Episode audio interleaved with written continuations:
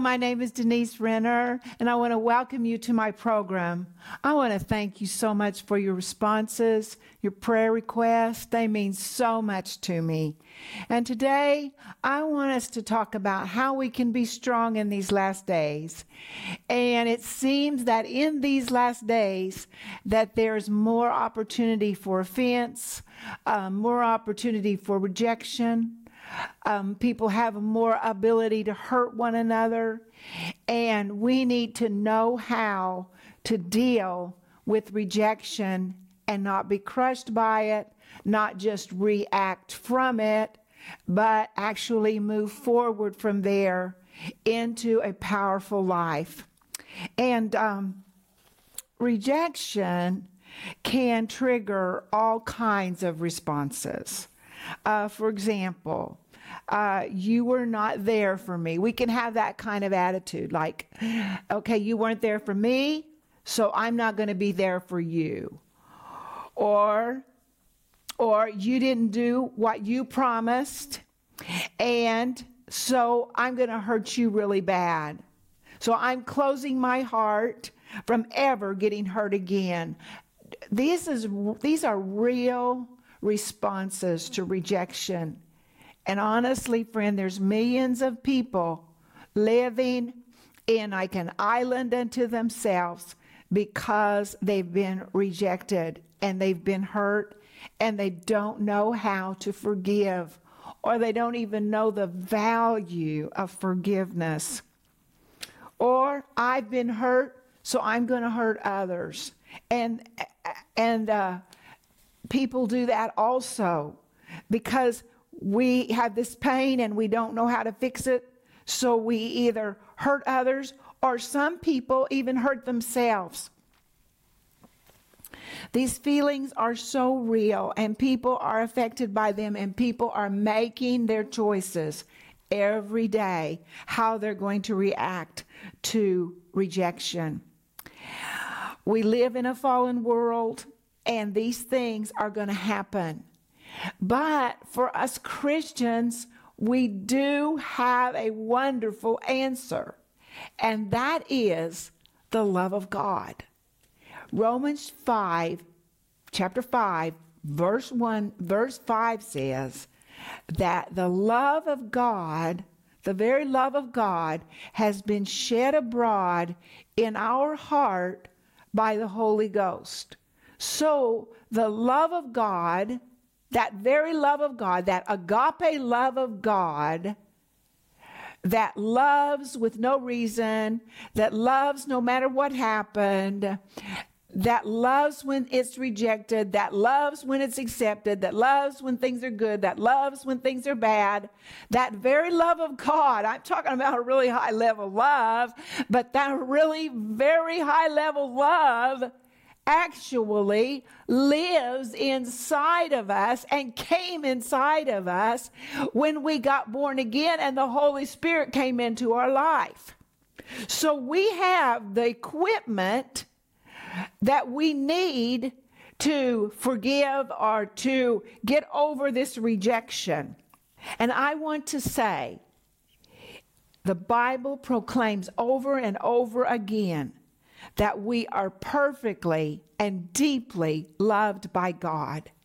And on the cross, He was forgiving us. He was bearing our pain. He was bearing rejection that would come to us. He was bearing hate that would come to our heart. He was bearing depression that would come to us. He was bearing it on the cross. And I was just thinking about how Jesus, that whole experience of Him going to the cross, being arrested, being being beaten, uh, being crucified, and the Bible says that when he was crucified, that he was treated like a common criminal, and that when he was being crucified, on one side was one criminal, and on the other side was another criminal. He was viewed no higher than a criminal. And it says in Mark chapter 15, verse 27, it says, with him they also crucified two robbers. Jesus never stole one thing, but there he is with those robbers, one on his right side and one on his left. So, so the scripture was fulfilled, which says, and he was numbered with the transgressors. So he was just like considered as one of those robbers hanging there. But it wasn't in vain because as he was hanging there with those robbers, as he was hanging there with those criminals, as he was numbered with the transgressions, he was making it a way for other criminals to be absolutely free and forgiven. And I want to tell you a powerful story that I learned a few years ago. And there was this man, and he had already murdered several people, he'd already raped several women. And the, you know, the police and everybody's looking for him. Well, he sees this woman in this car. He gets in the car. Uh, he holds a knife up to her neck, and he says, "He says, do everything I say." Well, she was listening to a tape in her car uh, by Brother Copeland, by Brother Kenneth Copeland. And she's just getting so, you know, excited about the Word of God and she's so filled with the Word of God and she's been listening to Brother Copeland. She's so encouraged. And and so this criminal, this man, he just says, You do what I say, or I'm going to kill you right now. And she says, Well, okay, but please, I, I don't want you to make me turn off turn off this this recording because I, I want to listen to this. And and she starts preaching to him. She says, God loves you. I love you. You don't want to do this. And this is this is just going to make your you're going to you're going to have a terrible life if you do this and and I love you. And he just says, turn the tape on. I anything to shut you up. I can't stand what you're saying. So yes, turn that tape on. So so she turns on Brother Copeland again. She's listening to Brother Copeland. And all of a sudden, this criminal, he heard the voice of God. And God said to him, Son, this is your last chance. And and the criminal said, Who, What was that? Who's talking to me? And she said, I didn't say anything. And that man gave his life to Jesus in her car. He turned himself into the police and he went to prison. Well, it was in a state that uh, uses capital punishment. So Brother Copeland was there when he was going to be injected with this power to kill him. And so Brother Copeland had spoken to him before at that moment. And he said, I want you just tell me, tell me before, right before you die, if his power is there for, for you. And so the criminal, he's laying there. He's so filled with the love of God. He's preaching to everybody. And they said, Sorry, we we've got to do our business.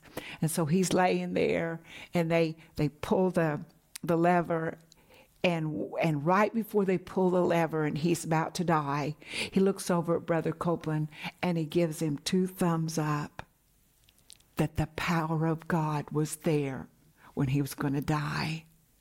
Why was the power of God there for that man? Why was he forgiven of, of rape, of murder? Why was this terrible man forgiven and made a son of God and waiting for us in heaven right now. Why? Because Jesus died the death of a criminal. Jesus, he aligned himself with criminals. He aligned himself with liars. He aligned himself with haters. He aligned himself with worry and depression and oppression. He aligned himself with robbers. He aligned himself with murderers. He took that. He took that punishment so that he could set us free. And that's what happened to that man. He got totally set free. And like I said before, he is in heaven waiting for us. That power is so real because Jesus did everything that he forgave us so we could forgive others. And if rejection comes to us, it came to him first so we can forgive others for rejecting us. And I just want to tell you this saying, and I believe that the Holy Spirit gave me this. It's not scripture, but I believe it's absolutely true. And this saying came to my heart when I was studying. And it's as deeply as you've been rejected, if you forgive, that's how deeply you can love. Well, remember, we said that the love of God has been shed abroad in your heart by the Holy Ghost. So we have the com- we have the equipment to forgive. We have the co- equipment to love. And as deeply as we've been rejected, as deeply as you've been hurt, if you forgive, that is the as deeply as you can as you can be loved. I have a friend, and her name is Lydia. And many, many years ago, a horrible thing happened to her. Her her husband died of being an alcoholic and she loved him and she found him one night in this one room in their house and uh, he was dead from alcohol the next year she found her son in in the same room and he had overdosed with drugs and he died. Tragedy such tragedy. But you know what Lydia did? She decided that she was going to take this situation and she was going to forgive the people who got her husband on alcohol. She was going to forgive the girl who got her son on drugs. And she went further than that. She went to the drug and alcohol hospital in Moscow for eight years, and every month she ministered to girls who were drug addicted and can't get off of drugs, women that were alcoholics and can't get off of alcohol, that their lives have been ravished by alcohol and by drugs, that their children have been ignored and denied and rejected because of a mother who can't take care of them, that, that a family has been rejected because of women on alcohol and they can't get off of it. And that's who Lydia gave herself to through through forgiving she was like you could say she was rejected by her husband because he left you could say she was rejected by her son because he left but she forgave those who hurt her husband and who hurt her hurt her son. In fact, she even went to the prison and ministered to the girl in prison and got her saved. What kind of love is that? That's the love of God. That's the love of God that's inside of your heart that was put there by the Holy Ghost. We can't say, I can't forgive. We can't say, I've been rejected. I can't get healed. It's not true. If you've been rejected, the answer is forgiveness. And as deeply as you've been hurt, if you forgive, that's as deeply as you can love. We see another example in Joseph in the Old Testament. And his brothers absolutely rejected him. In fact, they planned his murder. And and I went I I want to show you what they did. And this was in front of Joseph. Okay, they hated Joseph. And it says in Genesis chapter 37 verse 25 Verse, verse 24 Then they took him and cast him into a pit, and the pit was empty. There was no water in it. They, have, they care nothing about Joseph. Verse 25 And they sat down next to this pit to eat a meal. Then they lifted their eyes and looked, and there was coming some Ishmaelites coming from Gilead with their camels, bearing spices, balm, myrrh, on their way to carry them down to Egypt. And their brothers said, Well, let's don't just leave him here to die. Let's sell him to these merchants. And they sold their brother. Now, you would think after such a horrible thing happening, that Joseph would have carried much bitterness, much rejection. But the Bible says in the things that Joseph experienced after that, he was uh, lied about in the in the place that he served when he was sold as a slave. He was lied about. He was put in prison wrongfully. And then in that prison, we don't know how long he was in that prison, but we know the Bible says he was in stocks. He was suffering for things he didn't even do. But you know what happens? The Bible says that the, the king recognized him. Uh, Joseph interpreted the king's dream. The, uh, the, king elevated Joseph to such a place and took, take him out of that prison to such a place that it was second under the Pharaoh. He gave him so much responsibility, so much honor. And instead of Joseph eh, sending for his family to kill them and punish them for what they did to him, Joseph fed them and he fed them until they died. He took very good care of them and he forgave them. The one that rejected him, the one that lied about him, instead of it destroying Joseph, it brought Joseph in a place that he could deeply love his brothers and take care of them. That's the kind of power that we have inside of us. David David was rejected by his father. He didn't, David didn't even invite Dave, David, the, his father didn't even invite David to the biggest event in their family when the prophet of God would come to their family. His brothers rejected him. All this rejection, but David forgave and he rose to the top. He killed the giant and saved the whole army of Israel. And the Bible says that he became the greatest king of Israel. Did rejection destroy him? No. It brought him to a place of great forgiveness, and he was greatly loved. And he greatly loved Jesus. Matthew chapter 8, verse 34. I just want you to see this. I think this is so amazing that we have this scripture Jesus has just delivered the demoniac of Gadara. And the Bible says that he had over, over 6,000 demons.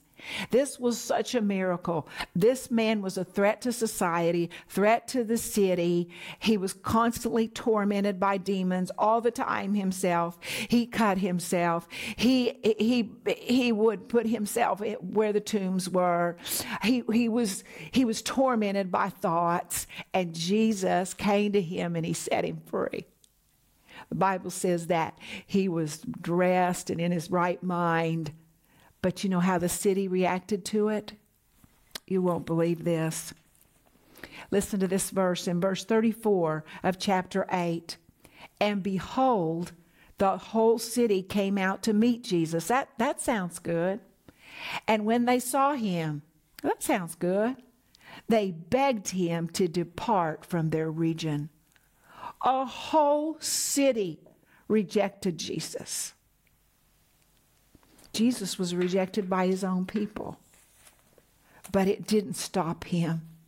It didn't stop him giving that love and bearing that rejection. It is God's will for us to rise from rejection to giving forgiveness and loving deeply and being loved deeply. You know, I really believe that this is the truth because Galatians chapter 6, verse 7 says that God is not mocked, that whatsoever a man soweth, that's exactly what that man reaps. Bible says if if we sow mercy, we reap mercy. If we sow judgment, we reap judgment. If you sow forgiveness, you reap forgiveness. And I just want to say it to you again. It is God's will for all of us to rise from rejection to giving forgiveness and loving deeply and being loved deeply. Why do I say being loved deeply? Because many people who just live their life rejected, they reject others. And when they reject others, they can't receive the love that others want to give them. With, with rejection, we, if we don't forgive, we bear that pain and we cause other pain, others pain. Now, so what are we supposed to do? I mean, we're Christians. So let's look at First Peter and it's uh, chapter 2, and we see the example of Jesus. And it's verse 23, and it's talking about Jesus. And it says, Who, when he was reviled, did not revile in return. When he suffered, he did not threaten, but committed himself to him who judges righteously. Now look at verse 3, verse 9 not rendering evil for evil. This is for us. Not rendering evil for evil or reviling for reviling, but on the contrary, blessing, knowing that you were called to this, that you may inherit a blessing. You see, friend, the devil, he wanted to destroy us by bringing rejection on our life. But if we forgive, we can learn to love deeply and be loved deeply. Oh, I think this is so wonderful. And you say, well, how do I do this? I mean, this is impossible in my own power. Well, that's true. But you're not just with your own power. You have the power of the Holy Ghost, and you have the love of God on the inside of you. He placed that love in you. You know, the rejection that Joseph endured from his brothers was meant to break and destroy him. But God took it and made that rejection through forgiveness a feast of love and mercy and provision for his brothers. The devil meant to destroy Jesus, but through great forgiveness, Jesus was able to provide for us a great banquet of salvation. Oh, friend, it's not the will of God for any of us to be rejected. That's not His will. But we live in a fallen world and it happens. But it is His will that through the love of God that's been shed abroad in our heart, that we forgive those who reject us and that we learn to love deeply and to learn to be loved deeply. I believe that this message is so important because as this life goes on and we live in these last days, we need to have a conviction that if somebody rejects, rejects us, we're not going to just reject them. We're going to say, Jesus, I have the love of God in my heart, and I know, I know through your power that I can forgive and I can be free from this rejection and I can be I can love deeply and I can love others deeply. Well, that's what I wanted to share with you today. And I'll see you in the next program.